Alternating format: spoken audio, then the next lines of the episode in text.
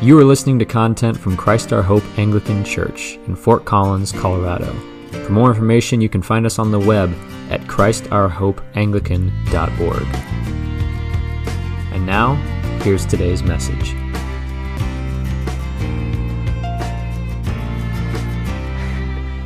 I want to begin my sermon today, though, by addressing what may seem to some like an elephant in the room, and others perhaps a mouse that isn't noticed at all. Each week we look to this book for the words of life. We proclaim that it is inspired by the Holy Spirit and is the very word of God given to us. How is it then that the account of Andrew and Simon's call in the book of John, which I taught about last week, is so different from this week's gospel reading?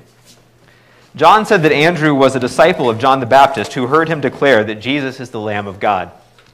On the basis of that testimony, he began following Jesus and became his disciple when Jesus invited him to come and see where he was staying.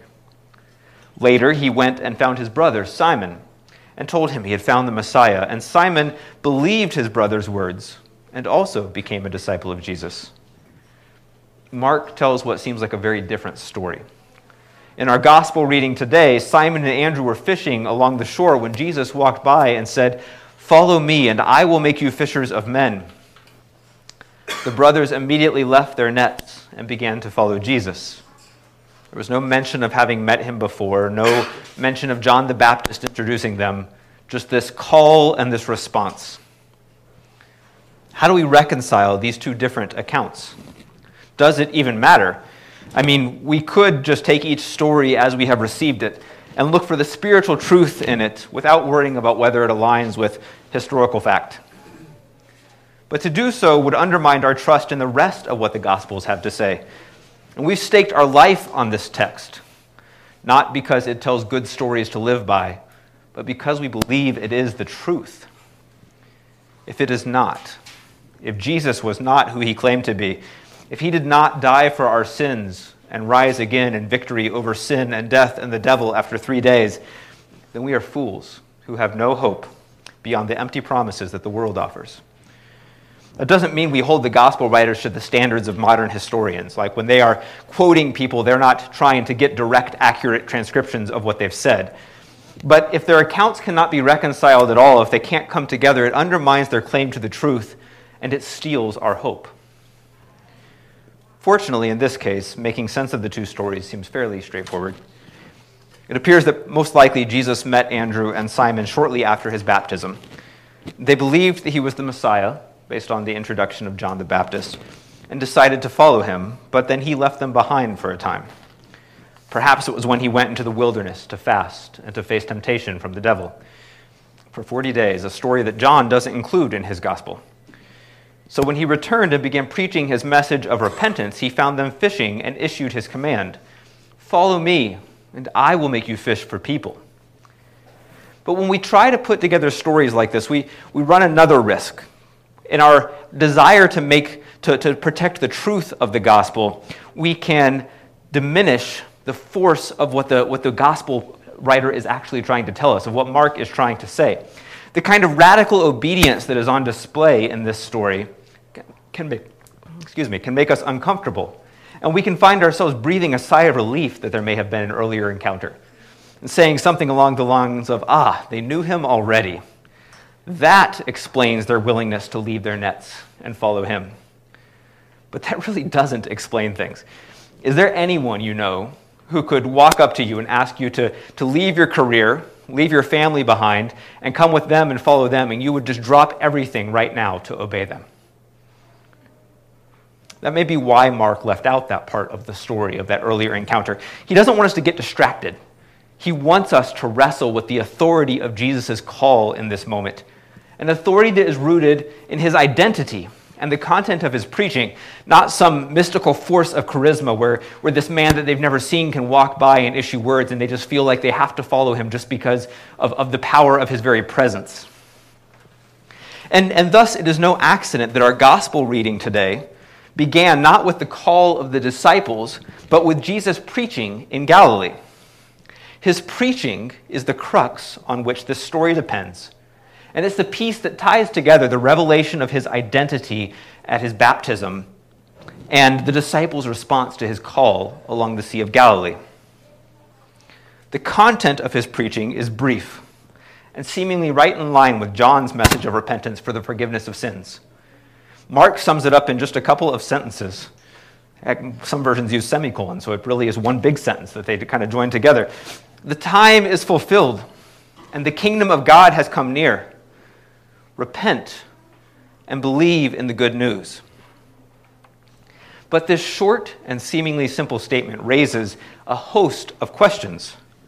That seems to be the nature of Jesus when he speaks. He, he tends to raise more questions uh, every time that he, he opens his mouth. But when we seek for the answers, we find him. We find the truth. The questions he raises are things like what is the time that has been fulfilled? What does he mean when he says that the kingdom of God has come near? And then what does it mean to repent and believe in the good news? The answers to these questions unfold throughout the Gospel of Mark. But there are a few immediate hints in the Greek that are not apparent in our English translations. The first clue is hiding in the word time. Ancient Greek has two words for time chronos, which refers to sequential time, what we measure with our clocks and our calendars. When I start preaching, I start the chronograph on my watch so that I can actually keep track of how long I'm talking to you and, and know how long it's been. Um, same root word as, as chronos. I'm keeping track of some sequential time. But the word that Jesus used was kairos. Kairos is less concerned about exactly where the moment fits within a sequence of events and is more of talking about this is the right moment, it's the opportune moment. When we say that someone happened to be at the right place at the right time, we're talking there about kairos. So when Jesus talks about the time being fulfilled, he's not talking about some heavenly stopwatch that was started at the beginning of creation and then it's finally hit its mark. He's proclaiming the reality that this moment, the moment that he is preaching, the moment that you have an encounter with Jesus, matters in God's plan, and it's not to be missed. It's similar to when he went into the synagogue and read from the, the prophet Isaiah and then proclaimed, Today this scripture has, is fulfilled in your hearing. It declares it to be a moment of significance, and any who are within earshot should pay attention. The other hidden clue is the word kingdom.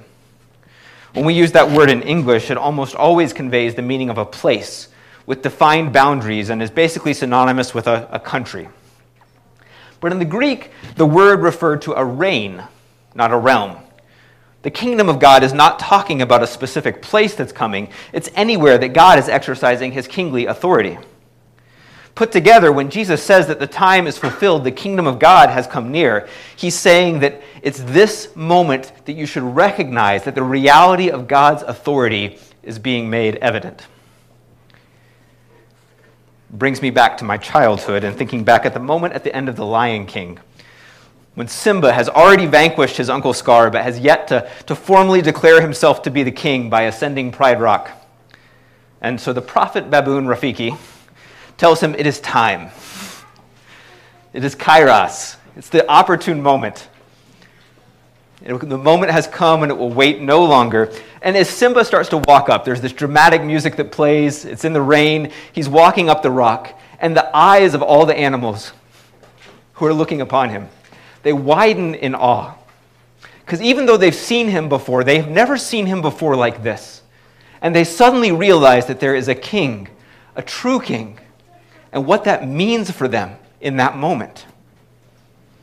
Jesus wants his listeners to open their eyes and see they are in the presence of the true king. But the return is only good news if you're on the side of the king who's come back. Just as in The Lion King, when, when Simba returns, he also casts out Scar and the hyenas, all those who don't belong in the kingdom. When the king returns, and he exercises his authority and his power, his enemies will be cast down and thrown out of the kingdom. And this is why the message that the kingdom is near, the kingdom of heaven has come, naturally leads to this call for repentance. Because by, by nature, we are enemies of God.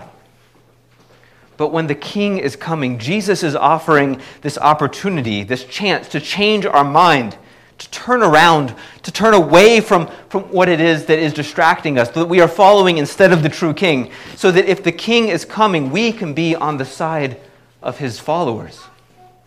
This is the call to repentance. But questions still remain. What will that kingdom actually look like? How does a person show their allegiance to the coming king? And almost everyone who Jesus interacted with in his ministry, not least his disciples, got the answers to those questions wrong until after his death and resurrection. The entire book of Mark is, is this unfolding understanding of what the kingdom of God actually means as they watch what Jesus does, as they listen to his teaching.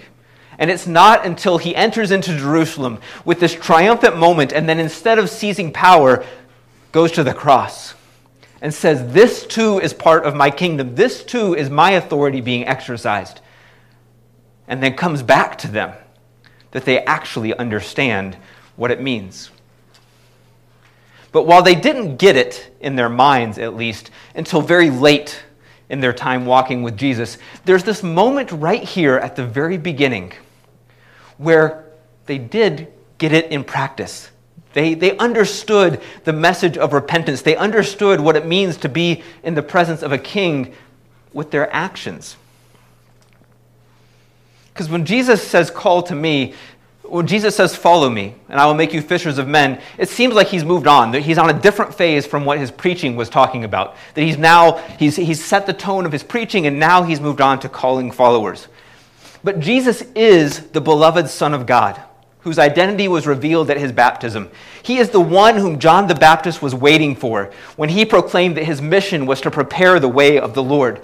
Jesus is the coming king. And so, just as my preaching must always have Jesus at its center, so that, like Paul, when I come among you, I can strive to know nothing among you except Jesus Christ and Him crucified.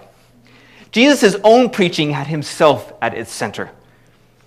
And so his, this is why his message and his ministry were so powerful. It's why they were a stumbling block to many.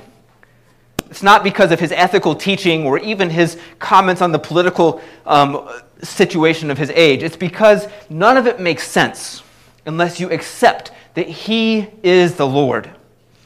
He is the one whose kingdom is coming near. So when Jesus walked up to Simon and Andrew and said, Follow me, it was a succinct way of repeating his earlier sermon. It presented them with an opportune moment, a kairos, in which to make a decision about whether or not they would follow the divine king, whether they would recognize that the kingdom of God has come near. And to obey, they had to turn away not only from their sin, but from anything that had an obligation on them that competed with their allegiance to that king. And they did. They left behind their nets, their livelihoods, and went to follow Jesus. When he walked a little further along the shore and issued the same call to James and John, they left behind not only their nets, but their father in his boat with the hired men. These four disciples, they show us what it is to repent and believe. It's not primarily a moment about a moment of enlightenment or spiritual understanding. The understanding would come later for the disciples, but the repentance happened when they chose to obey. The call was issued to them, and they chose to obey, even when all their other obligations seemed to make it impossible or impractical to do so. This extraordinary demand is not only for the apostles, this is the demand that we face from Christ. And when we're faced with the prospect of this radical obedience, of following Him, of leaving behind all the things that distract us, many of us try to find ways to sort of rationalize that it's less than what it actually is. We want to say that that call is only for a few. The apostles were special, right? They were called to this special moment of ministry. So maybe in our age, professional clergy or the extra spiritual or those who have plenty of time on their hands can follow that call. In ages past, it was the monks that the church actually held them up and said they can follow the call because the call is only for a few. But time and again, Throughout history, throughout the Gospels, we see the same standard set for all who would be a disciple of Jesus. Responding to the gospel involves radical obedience to Christ and a willingness to leave everything to follow him. If we can't exclude ourselves from the call as a whole, our next response is just to try to limit it. So maybe if it applies to me, but I have to, to somehow soften it, to make it so that it's easier to take this call to obedience, this call to leave everything for allegiance to Jesus. I want to develop boundaries and nice rules that I can follow. You know, if I faithfully give 10%, then I'm following Jesus. That should satisfy him. If I spend 30 minutes of quiet time every day, 30 minutes in a day is hard to find. If I can get that, then it must mean that I'm faithfully following Jesus. Maybe if I volunteer if I, if I walk among the poor, if I give to others who are in need, then that's, that's the marker. That's it. That means that I'm doing it. I'm faithfully following Jesus. But Jesus' demand is absolute. He wants you to follow him without reservation or qualification. The next response we might have, if we actually confront that and actually believe that, is a response of despair. The cost is so high. Who can pay it? We become like the rich young ruler who came to Jesus and walked away sad because he was asked to give up his wealth and he had much wealth. He wanted to follow, but the cost was too high. Jesus had compassion on him, but he didn't soften the demands so he could bring him back. Jesus doesn't allow us to soften the call upon our life. And perhaps when all the other options are exhausted, we find that we can't exclude ourselves from the call, we can't limit the call, we come face to face with our despair and the impossibility of actually following it, we'll eventually try obedience. And if we do, we'll find that Jesus gives us not only the command, but also the strength to obey. The gift of His Holy Spirit, the, the gift His Holy Spirit produces, is just the sort of fruit that we need to follow Him. We will find that, surprisingly, His yoke is easy and His burden is light. And that all we have lost is nothing beside what we have gained. These are the things that Jesus showed in His teaching and in His life that unfolded throughout His ministry. But all of this still sounds kind of abstract what does it actually look like to follow Jesus? Jesus isn't likely to appear to us in the flesh, so we don't have the opportunity to, to literally leave everything and follow him and walk behind him around the neighborhoods of Fort Collin or the realms of Galilee. In fact, let me just say that there are some differences in the call that are on us. So, for instance, if you're married and you're here today and you feel like Jesus is calling you to leave your family, you're wrong. Um, and come talk to me. We'll listen together for what Jesus is actually calling you to do. So, what is involved? First, we set our intent. We recognize that Jesus is the, the pearl of great price, as he said in his own parable. That's worth more than everything we own. It's worth selling everything and going to, to just have this one precious thing and we commit our hearts to follow Him. Our commitment will not be perfect. Our faith is likely to waver, but we decide Jesus is worth it. I will choose to follow no matter the cost. And even in this step, you need His help. You can't do it on your own. You need to ask for His help, even for the step to commit and to believe and to have faith that he is precious, to see who he really is. Because the king reveals himself. There's no other way to see him. Then we repent of anything that interferes with our obedience. Of course, that means we repent from sin. We turn away from our sin. But it's not only outright sin that can keep us from following Jesus with our whole heart. For many, one of the major themes of Jesus' teaching is that money is an obstacle. And if money keeps you from following Jesus, give it away. And don't rationalize. Don't be, don't be like easy on yourself here. If it keeps you from following Jesus, get rid of it. He's worth more. For others, it might be your rep- reputation. People outside of the church might jeer at you or, or mock you for your faith. Or maybe just your, your standing in, in your career path will go down if you are open about what you believe. If your reputation keeps you from following Jesus, throw it away.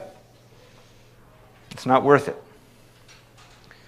For others, it could be your career, or a sport, or a food, or Facebook, or your ambitions. Whatever it is, it's not worth it. Throw it away. Hold to your commitment to follow Jesus, no matter the cost. Ask for his help in holding to that commitment. Again, you cannot do it on your own. This is not a roundabout way to a doctrine of works. It's, re- it's, it's the doctrine of grace, of God empowering us. We need Him, but it is a recognition that it is obedience that He calls us to. And it's that that we need His help for. Pray for God to reveal anything that is keeping you from following Him. Repent with the power of His Holy Spirit to bring you into His ways. And then, when you've done that, when you've come to Him in prayer, when you've asked for help, listen to his voice. Because you're called not to a set of rules. There's no easy way to simplify this. You're called to follow a person. And to do this, you have to actually listen to that person. You're unlikely to ask him to hear you to, you're unlikely to hear him ask you to follow him in an audible voice, though for some that may happen. But Jesus still speaks to us. He speaks to us through his word that he has given to us. He speaks to us in moments of prayer. So read the scriptures, pray, and listen for the response. I know that sounds so simple while being frustratingly difficult to do at times. It'd still be nice if I could somehow find the set of rules to follow, the set of spiritual practices that if you just do this, you'll hear his voice, and I promise it will be clear. It's not that simple, though. I, I can't. We're following a person, not an abstraction, not even a creed. And this means that we have to learn to listen to his voice. That's part of why we gather together as the people of God. Is because he speaks to us, not just to individuals. He speaks to us and reveals his will within the community, within the church, so that we can hear his voice and learn what it means to follow him together. I want to offer another word of caution as you enter into this practice of listening is that God does not change over the years. Some of this particular demands on your life might change. But he does not change, which means that he will not contradict his character or the commands that he has given us in his word. The invitation to listen is not an invitation to somehow set ourselves and what we hear or feel above the Word of God because He has revealed to Himself, himself there in a way that stands for all time. Fourth, if you listen to His voice, if you hear the call of the Master telling you to follow Him, you must obey. This is what we saw in our gospel reading today. This is what the apostles did, where they, they got it in that moment. For all of their stumbling, for all the moments where, where it would become unclear to them, they got it right there that what they had to do was obey.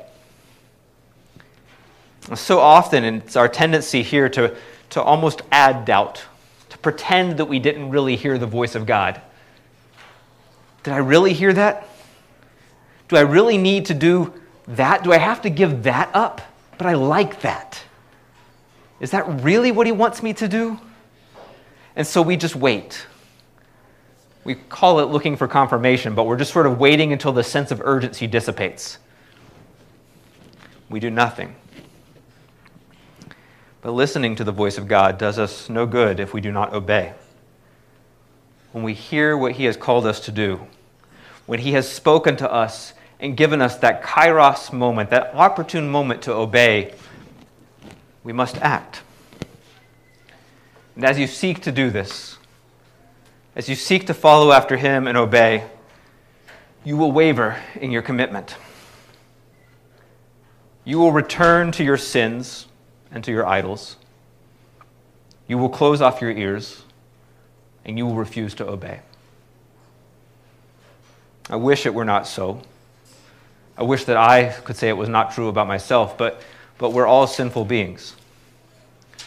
And the truth is that this clear demand of Jesus that he lays upon us, we will falter in it.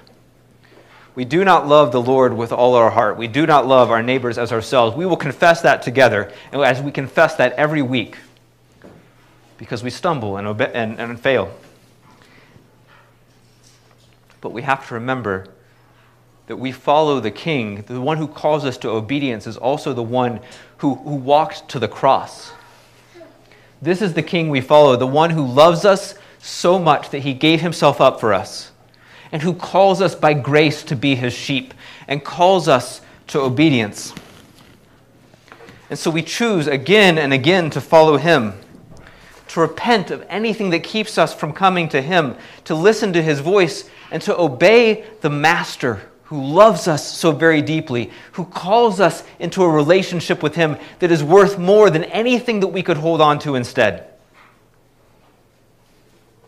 And when we do that, we'll find ourselves, like the disciples, walking with Jesus. And there is no better place to be. This sermon is an audio ministry from Christ Our Hope Anglican Church in Fort Collins, Colorado.